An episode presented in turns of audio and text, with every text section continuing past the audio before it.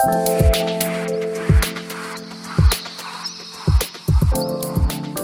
everybody, and thanks for coming back for one of our chats. I am your host, Barry Kerollis, and you are listening to Pas de Chat Talking Dance, where I candidly share my 13 plus years of experience in the professional dance world and my analysis and research on all things dance.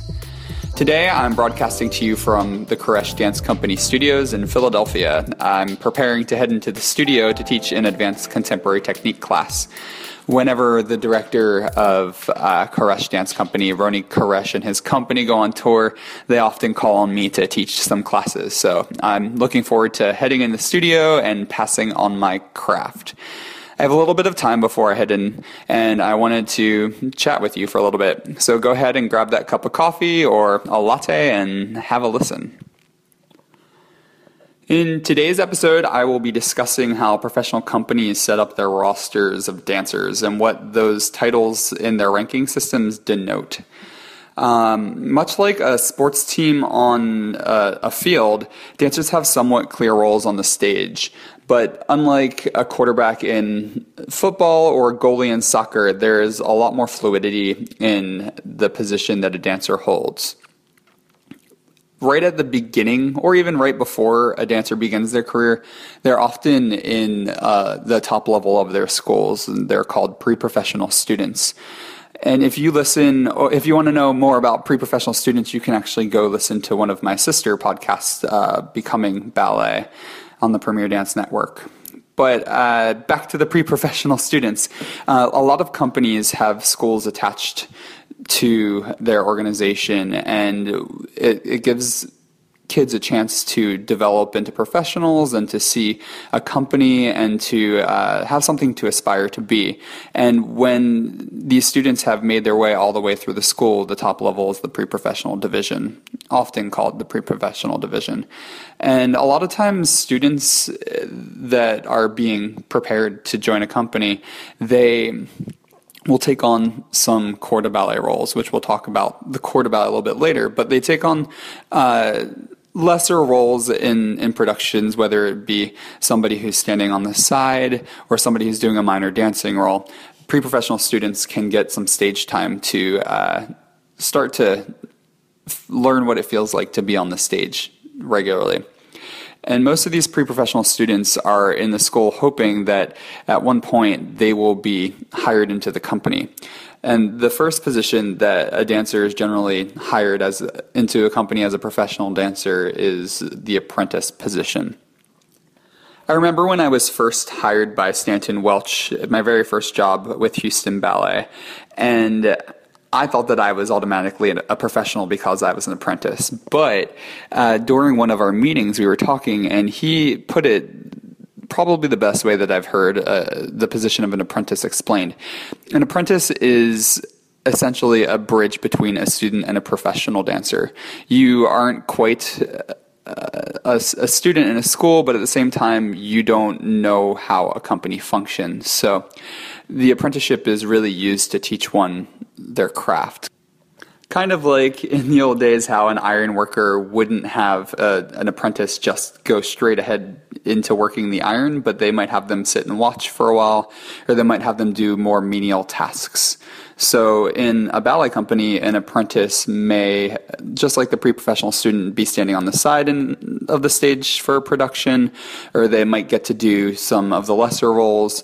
Uh, but that also doesn't mean that an apprentice can't be put into a more featured role. Uh, I've seen apprentices that have a lot of potential even get pushed into featured soloist or principal roles, but we'll talk about those in a second. The next rank on the ladder of a, a, professional company is the corps de ballet. And uh, as many of you probably already know, ballet terms come from the, the French language. Um, and corps de ballet means body of the ballet. And that's what most dancers are in this position. As a part of the body of the ballet, they really fill up the stage. So if there are group dances, say for instance in Swan Lake, all of the swans for the most part are going to be filled with corps dancers. You may have some apprentices and pre-professional students who are getting a chance to work their way up into the corps, but for the most part, you're going to have corps de ballet dancers performing roles like that. Now, while you are performing the role of a corps dancer in rehearsals, there are going to be opportunities for some dancers to step up just a little bit. This is where that fluidity comes in that I was talking about before. A dancer isn't only re- relegated into the role that they are assigned in their rank, they are going to start to get tested to see if they should be moving up. To see it, it's it can be a sink or sink or swim type of situation. So, uh, the first type of role that a de ballet dancer might move up into would be uh, called a demi soloist role. Um, and in some companies, they there are people who have this rank. More this is uh, more common in European companies, um, and other times they they'll call this position a second soloist or coryphée, c o r y p h e e, with an accent over one of the e's. Um, but in the United States, we mostly say demi soloist, and a demi soloist role would be a dancer that. Uh, steps out of the corps, but generally performs mostly corps roles. For instance, in the full length classical ballet Giselle, in the second act, one of the lead characters is Myrtha, who is essentially out there to try and take the soul of Albrecht because he broke the heart of Giselle. And she has two uh, compadres, if you want to call them that, that are demi soloist roles. Their names are Moyna and Zulma, and they they dance in the corps a bit, and then at times they also have minor solos. Nothing that is just them on stage for long periods of times, time, but they uh, will will have a, a few moments where they get to step out of the corps. The next rank in most classical ballet companies would be the soloist. And as I said, in the US, we often skip the demi soloist or coryphée position. Uh, so often a dancer will be promoted straight from corps to soloist, but if there is a demi soloist position, they will get moved forward. Um, at times, this position can be called first soloist if there is a second soloist position in a company. Um, and in other companies, they will call these dancers sujets. um, and a soloist is exactly, their role is exactly what their title says. These dancers perform roles that are performed as a solo. Many of these solos are a lot of big classical ballets favorite characters. For instance, in Romeo and Juliet, a soloist might perform the role of Mercutio or Benvolio or Lady Capulet, or in A Midsummer's Night Dream, uh, Puck or Hippolyta might be performed by a soloist. Um, essentially, any role where there aren't too many pas de deux or uh, dances with two uh, would mostly be played by the soloist. Once a dancer has proven that they are capable of performing both corps de ballet and soloist roles, they are hopefully uh, promoted to a principal dancer. A principal dancer is essentially the headliner of a company. There can be a few in a smaller company or many in a larger company. Uh, but most of these dancers are going to be performing the title roles in full length classical ballets. For instance, in Romeo and Juliet, they would perform Romeo and Juliet. If you were watching Swan Lake, you, the a female principal would perform Odette Odile, which is a dual role, the White Swan and the Black Swan, and the male principal would perform Prince Siegfried. In a contemporary rep, these dancers would probably be responsible for performing one of the main pas de deux uh, that would be danced between a male and a female dancer. So this is really a, a goal of many dancers to become a principal because you get the most stage time, you get the most experience, and you also get the most accolades. A principal dancer is essentially the face of a company. You can't get much higher than the rank of principal dancer in the structure of a company. Uh, aside from in Paris Opera Ballet, where they have the role of, uh, or the rank of étoile, which is the equivalent to the word star, uh, there there isn't really a higher position. Um, if if we did want to go one step higher, there is a rare occasion where certain companies will hire a principal guest artist, which is less frequent and usually reserved for genuine stars in larger companies. A principal guest artist is often a principal with another major company somewhere in the world.